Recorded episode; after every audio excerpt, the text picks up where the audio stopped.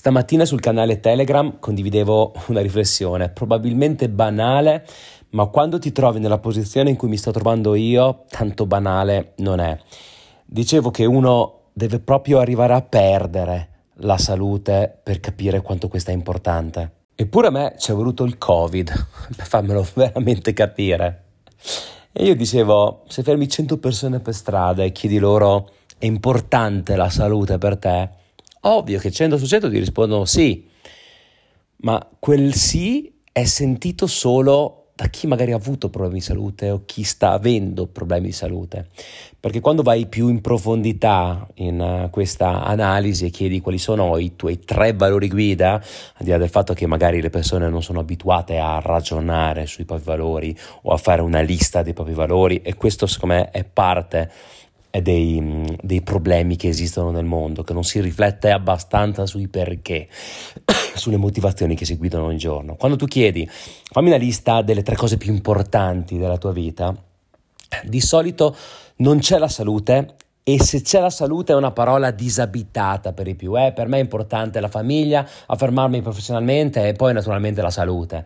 Ma non è quello il principio. Quanti lo credono veramente? Di solito chi hanno persone accanto con problemi di salute, hanno vissuto problemi di salute e hanno imparato a non darla per scontata. Io ho il Covid da tre giorni, febbre a 39, faccio fatica ad alzarmi dal letto la mattina, dolori da tutte le parti, fiato corto, lo sentirai.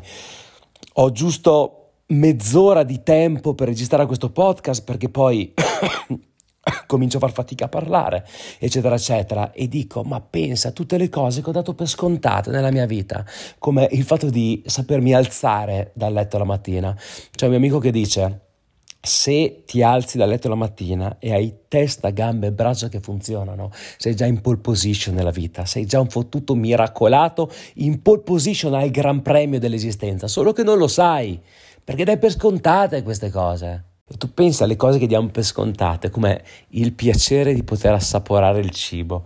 Io non sto sentendo il profumo del cibo, non sto sentendo il sapore del cibo, qualsiasi cosa mia moglie mette in piatto, mi sforzo di mangiare un po' per onorare il fatto che lei si sta prendendo cura di, di me, un po' perché è importante che, che stia su con, con energia, ma qualsiasi cosa mi mette nel piatto sa tutto di uguale, sa tutto di niente. E mi sono detto, quando questa cosa mi passa, voglio fare proprio una verticale dei cibi e dei sapori che mi piacciono di più, ma anche se sono impopolari, come la cipolla, l'aglio, chi se ne importa, ho voglia di godere dei piaceri della tavola, però per me il Covid sta diventando una meravigliosa esperienza d'apprendimento su me stesso, sugli altri, sul valore dell'assoluto che è, è la salute.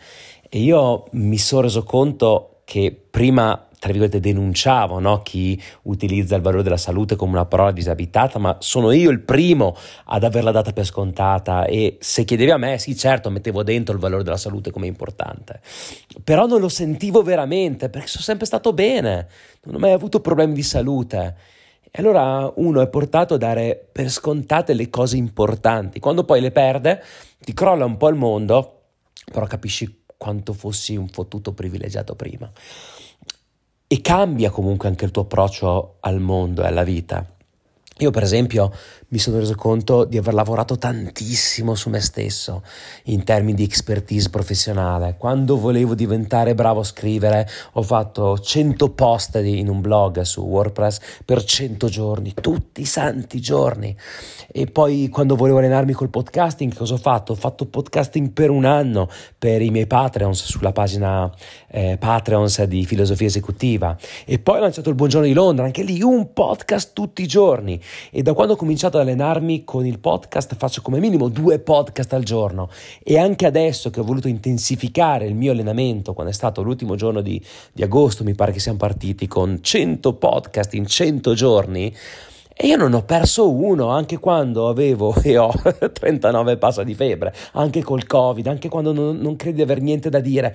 Io mi sono allenato, mi sono impegnato, l'ho portata avanti e questa cosa, questa sfida, grazie anche al preziosissimo aiuto dei pregevolissimi ascoltatori di questi podcast che hanno ho cominciato a prendere eh, voce, a prendere la parola, a creare valore per l'ascoltatore, oltre che per il sottoscritto, che mi stanno davvero allietando le giornate. Sentire le loro voci è una delle poche cose che mi solleva il morale, mi fa stare bene. E noi arriveremo ai 100 podcast in 100 giorni, però c'è voluto il Covid, c'è voluto il Covid per insegnarmi una lezione che evidentemente non avevo colto, davo per scontato la salute, davo per scontato che la salute va allenata, il fisico va allenato. E mi sono detto, mi sono allenato sulla scrittura, mi sono allenato con i video, mi sono allenato con la comunicazione in vari media, radio, televisione, mi sono allenato con il podcast, ma che cosa ho fatto per la mia salute? Sinceramente, poco Eppure anni fa non ero così. Andavo a correre tutti i giorni. Io sono un ossessivo. Il motivo per cui ho sempre cercato di stare alla larga dalle, dalle droghe è che se io affronto la droga nello stesso modo in cui affronto la ricerca, perché poi è un pattern comune, no? i vari pattern che declini in vari ambiti della tua vita, io in quella roba lì ci rimarrei sotto, perché non riesco a prendere le cose con leggerezza. Io ricordo quando anni fa torno ai 23 anni ho cominciato a correre, prima giocavo a pallone, 23 anni non avevo più il tempo per allenarmi con la squadra perché avevo il gruppo musicale, avevo il lavoro, avevo 1500 altre cose, però ho cominciato a correre con mio amico Stefano Chiodini. E andavamo tutti i giorni, ma non tutti i giorni, sai, che ne so, dal lunedì al venerdì, no, no, tutti i santi giorni noi facevamo minimo 7 km, dai 7 ai 12 km, cascasse il mondo tutti i santi giorni significa con 40 gradi in ferie, significa con meno 14 gradi, sì, dalle nostre parti va anche a meno 14 gradi in Trentino, meno 14 gradi con le strade di campagna, tutte, tutte ghiacciate, noi andavamo, era una certezza, alle 7 sotto casa sua partivamo, due giri in, in, in, campagna, un percorso da 3.7 km minimo, quindi c'era il percorso per arrivare alle campagne da, no, da, casa nostra, poi fare tutti quei giri là, tornare di ritorno e delle volte facevamo 3-4 giri quando ci sentivamo in gamba o avevamo più, più tempo. Tutti i santi giorni. E poi siamo andati a vivere in paesi, posti diversi, e, e, da allora ho cominciato ad allenarmi, andare in palestra, andavo col personal trainer due volte a settimana e quando andavo col personal trainer comunque andavo tre volte in palestra a settimana, un po' di corso, un po' di questo, ho un fisico perfettamente allenato. Poi è crollato tutto il mio sistema quando sono venuto a vivere a Londra, ma con le migliori intenzioni. All'inizio andavo a correre a Hyde Park, a Kensington Gardens, mi piaceva da impazzire correre per Londra.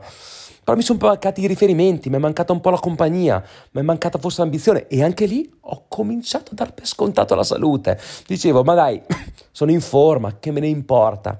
Ho cominciato a frequentare persone che non si allenavano e anche lì la compagnia ha avuto la meglio sulla mia presunta leadership individuale e personale e ho mollato. Non è che non ho fatto niente, sì, ho continuato a camminare. Scusami. Eh, scusami, devo prendere la pausa, ce la faccio.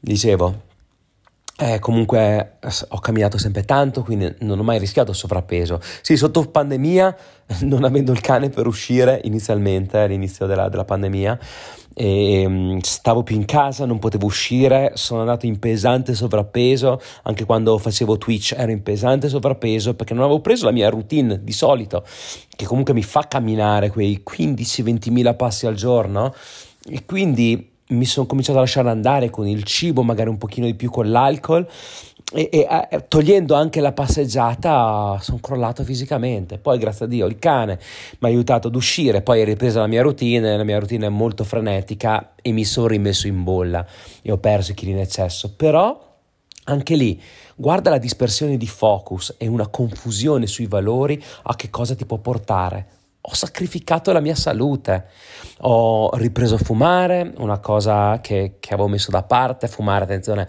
mai fumato sigarette in tutta la mia vita, mai, fu- so che sembra difficile da credere, mai fumato sigarette in tutta la mia vita, perché mio papà fumava la pipa e quindi io ho fin dall'infanzia ho, ho, sempre avuto una chiara distinzione sul tabacco buono e il tabacco scadente. La sigaretta contiene tabacco di merda e l'odore mi disgusta, a parte che è più carta che tabacco. E quindi il sigaro, sto parlando del sigaro, la pipa, ho ripreso a fumare e lì subentra un circolo vizioso. Non ti alleni, ti lasci andare un po' col cibo, bevi un pochino di più, anche, anche lì non bevo tutti i giorni, però quando vado al pub due o tre pinte che fai, non le bevi? Quando vai allo stadio, tre pinte non le bevi e sai, ti lasci andare un pochino. E poi fumi, chi se ne frega, poi ti alzi la mattina e dici domani vado a correre e non ce la fai perché comunque sei il fiato un pochino corto e dici vabbè per oggi cosa vuoi che sia. E niente, diventa una abitudine non prendersi cura della propria salute. E tutto sommato, sai, ho ancora 40 anni, non sono in sovrappeso, avevo un'energia molto forte e la cosa non mi ha turbato più di tanto. Il Covid mi ha costretto a letto senza energia, una cosa che mi ha mandato fuori di testa. Nell'ultima settimana, lo raccontavo nel, due giorni fa quando è stato, non ero in me, facevo fatica a alzarmi letto la mattina, facevo fatica a lavorare, appena finito di lavorare sentivo l'esigenza di andare a letto, c'era qua un mio amico che mi diceva non ti riconosco neanche, che di solito sei sempre in hype, piena adrenalina, nel pieno del hustle, no? Come si dice. E non sentire energia nel mio corpo mi ha spaventato non riuscire a parlare, mi ha spaventato, perché queste cose le ho sempre date per scontate, l'energia salta giù la mattina, essere motivato, sempre a mille, aver voglia di fare, saper fare quello che, che voglio fare. Questa cosa mi ha mandato fuori di testa e tornando al discorso di prima, ti dicevo, hai fatto i 100 podcast, scusami, 100 post in 100 giorni? Hai fatto un anno di podcasting? Stai facendo 100 podcast in 100 giorni? Sì, allora che cosa che hai fatto sfidando te stesso per la tua salute? Niente, niente, niente. Allora mi sono detto, io voglio applicare questo metodo che ha fatto la differenza per la mia vita anche nella salute. Io sono diventato bravo, bravino, adesso sto parlando con uno che non ha voce, non ha fiato, però credimi, quando mi impegno sono bravino nel podcasting perché mi sono allenato tanto. Allora mi chiedo, se lo stesso spirito così ossessivo lo metto nella salute, quanti vantaggi ne traggo? Allora la mia mente è strana, è la, è la mente di uno competitivo, è la mente comunque di un atleta nella testa che ha bisogno di sfide, non è cura l'alimentazione perché per me non è motivante, deve essere una sfida, dove da una parte c'è il fallimento, dall'altra il successo. E allora mi sono detto, ok, applica la sfida dei 100 giorni alla tua salute. Adesso non ce la sto facendo perché non ho neanche la forza per alzarmi dal letto. Sto parlando con te con l'unico filo di voce che mi rimane da disteso a letto, in modo peggiore per fare un podcast.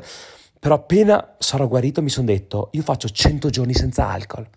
Non l'ho mai fatti da i vent'anni in avanti, 100 giorni senza alcol, pur usandolo come maniera ricreativa, diciamo, come può cambiare il mio fisico? Che risultati raggiungo? Come cambierà la mia energia vitale? 100 giorni senza alcol. Voglio anche una sfida di tipo alimentare, cercare il più possibile di mangiare bene, però non l'ho ancora messo in un obiettivo ben formato linguisticamente. Ecco, un bel podcast sugli obiettivi ben formati, dovremmo farlo. L'ho affrontato nel mio libro, però secondo me è interessante, perché ti dà motivazione, ti dà energia.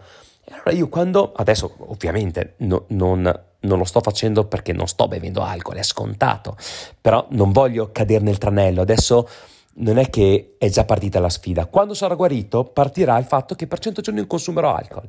E ti dicevo, quando avrò ripreso energia, voglio allenarmi per 100 giorni consecutivi, che vuol dire che cosa? Non vuol dire necessariamente fare pesi tutti i giorni, perché comunque c'è bisogno di un programma di allenamento, ma vuol dire ogni giorno mezz'ora di stretching Voglio allenare il mio corpo, distenderlo, riacquisire flessibilità e poi rimettere su massa e poi avere un programma che mi fa alternare la corsa ogni giorno a pesi, a quello che facevo prima, ma sottoposto in una chiave di sfida, perché ho fatto tanto per la mia carriera, per il mio artigianato, ma questo Covid mi sta insegnando che non ho fatto abbastanza per la mia salute. E adesso è al primo posto, adesso che non ce l'ho, è al primo posto e voglio che anche tu prendi questa sfida. Fai il meglio di te, sfida te stesso alla salute, ne trarrà beneficio anche il tuo artigianato, forse anche il podcast. Io quello che farò è 100 giorni senza alcol, 100 giorni senza fumo, 100 giorni ad allenarmi e poi ti racconterò una storia, come adesso stiamo creando una storia in questo podcast. Che storia ti racconterò? Come cambierà il mio corpo, la mia energia fisica? Voglio scoprirlo e voglio scoprirlo assieme a te.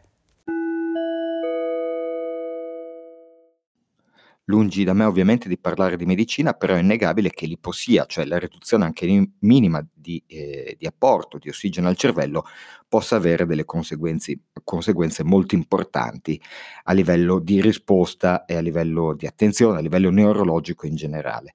Lo dico anche per esperienza personale, perché da dirigente di una squadra e comunque da atleta quando eh, erano i bei tempi, mi ricordo bene che dopo una lunga sessione di allenamento facevamo anche fatica a seguire gli schemi che ci venivano impartiti o che impartivo ai miei atleti.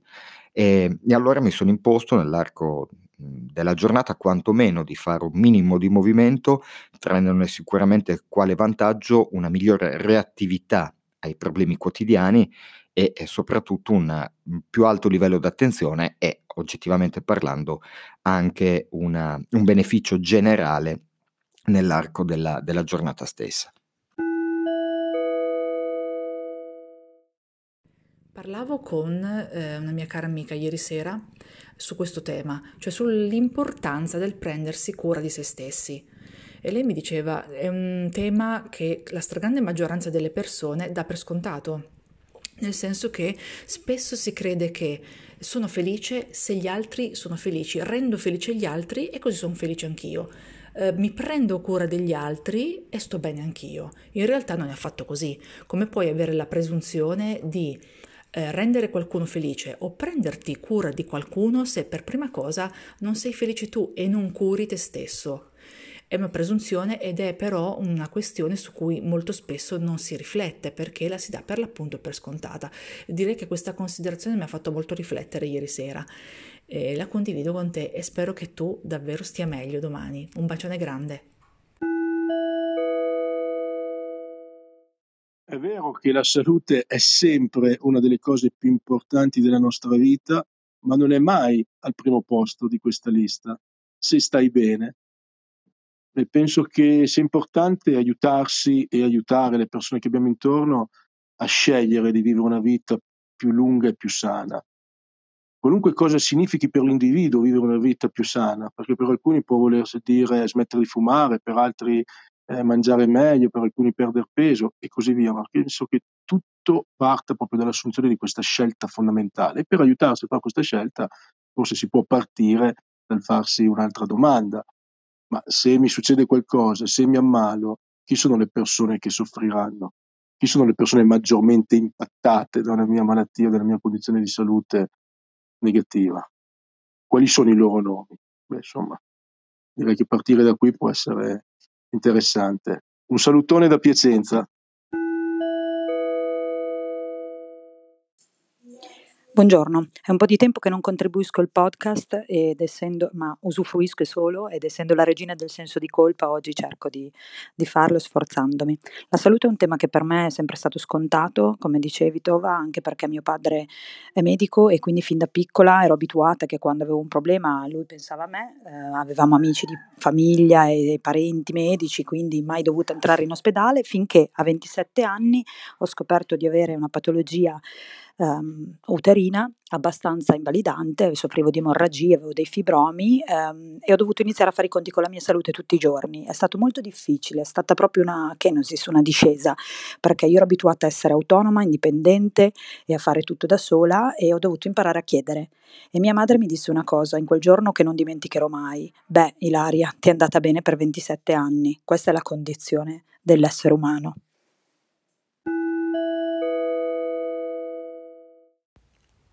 La salute per me è un vero e proprio tarlo. Mm, purtroppo, come ho già detto, mio papà è mancato che aveva 60 anni, io ne avevo 25 e lì la salute era proprio venuta meno ed ho capito l'importanza della salute.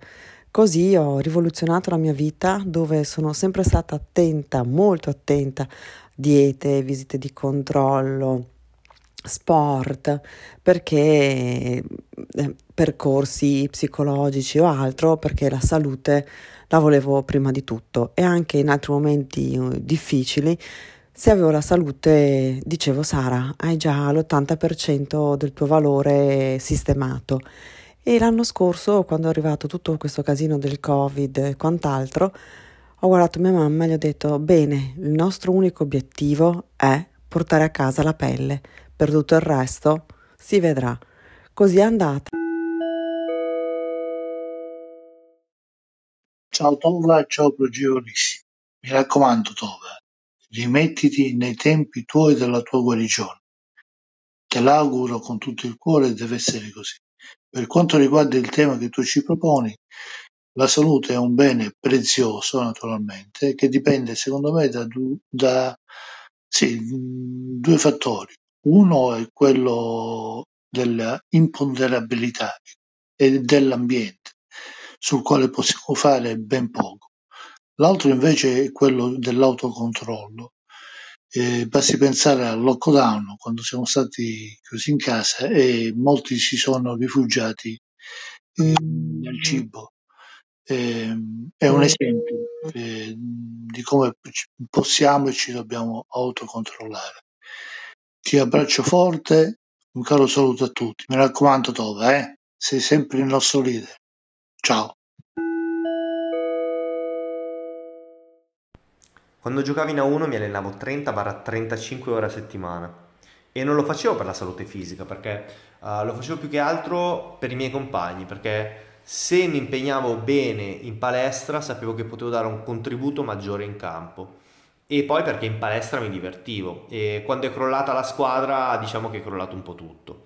Infatti piano piano ho smesso di allenarmi e uh, mi sono reso conto perché uh, probabilmente non riuscirei a farlo con la stessa intensità, cioè ci doveva essere un payoff per tutto quel sudore in palestra e in campo.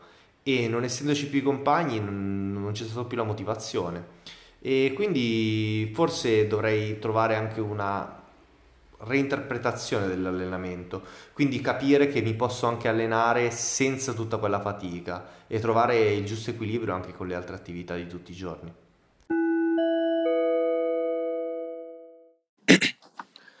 Ciao Tova, mi fai parlare di rinuncia all'alcol eh, dopo la serata di Halloween a 15 giorni dalla riapertura delle discoteche, quindi adesso non ti nascondo che ti parlo in dopo sbornia, ma a parte questi rari eventi io sono un atleta che va in palestra tutti i giorni per prepararsi alle gare e che quindi rinuncia effettivamente ad alcol e altre sostanze eh, per molto tempo senza nessun problema perché queste sono in realtà un freno poi quando inizi ad allenarti.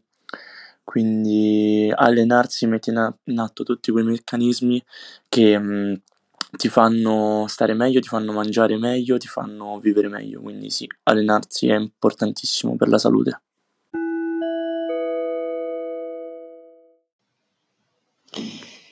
C'è un esercizio che mi è molto utile e che faccio quando mi sento strana, quando mi sento stonata, quando so che c'è qualcosa che non va. E disegno una mappa mentale. Il titolo è Io.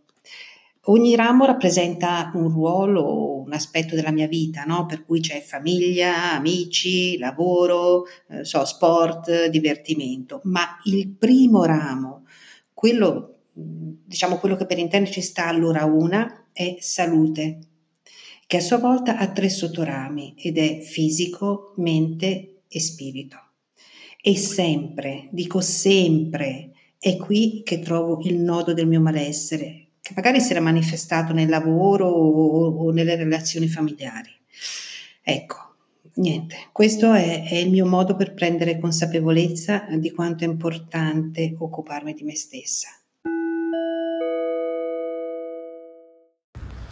Lo sport e l'allenamento hanno sempre fatto parte della mia vita, ma fino a che non ho iniziato a farlo come lavoro, ovvero quando poi facevo il ballerino, quindi dovevo tenermi in forma per contratto, da lì è iniziato a, è iniziato a scattare qualcosa nella mia testa fino a che non sono arrivato a un certo punto, quasi sei anni fa, in cui non avevo più voglia di allenarmi e avevo perso qualcosa come 10 kg fondamentalmente di massa muscolare perché non ne potevo più, era diventato un obbligo e non ce la facevo più.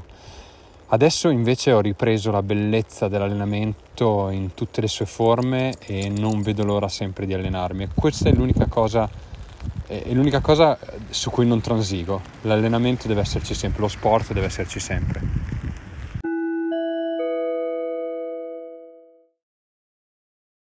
Spesso, soprattutto in gioventù, sottovalutiamo l'importanza di prenderci cura della nostra salute e poi crescendo facciamo davvero molta fatica a riprendere in mano le buone abitudini che ci garantiscano di vivere al meglio il più possibile.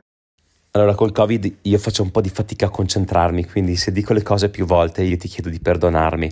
Non sono rincoglionito. O meglio, sì, sono rincoglionito, ma, ma per il Covid. Spero di riprendere le mie funzioni cognitive quanto prima. Il Covid mi ha insegnato questa importante lezione e io voglio trattenerla nella mia vita. Ora, ho imparato la lezione però il Covid ho tempo ancora 24-48 ore perché mi ha già fatto girare i coglioni. Basta, ho capito la lezione, adesso andiamo avanti. Quindi, morbo che vivi dentro di me, ti do ancora un giorno, massimo due di tempo per levarti dal cazzo perché dopo devo portare questo podcast ad un altro livello. Sappi che appena l'ho sconfitta sta cazzo di malattia, io metterò l'impegno che ho messo nel podcast, nella comunicazione, nella filosofia, nella cura del mio fisico e nello sport e sarò qua a documentarti che ne vale veramente la pena. Voglio essere testimone di questa importante lezione che ho preso a mie spese. Quindi grazie alla malattia, grazie al Covid, grazie alle lezioni anche dolorose che la vita ci mette a disposizione. Qui Raffaele Tovazzi per gli amici Tova e questo è chi cerca Tova?